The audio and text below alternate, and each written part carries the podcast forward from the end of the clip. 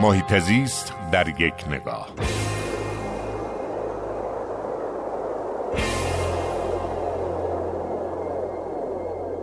ولیعهد دانمارک اخیرا با دوچرخه خیلی تردد می‌کنه. با همه همراهان خودش و همکاران خودش در کابینه. این کارش بازخوردهای رسانه‌ای گسترده ای رو به وجود آورده. همه می‌پرسن ولیعهد دانمارک چگونه این کارو می‌کنه؟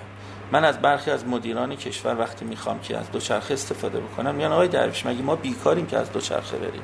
دارم فکر می‌کنم چقدر ولیعهد دانمارک و همراهانش بیکارن که دارن از دوچرخه استفاده می‌کنن.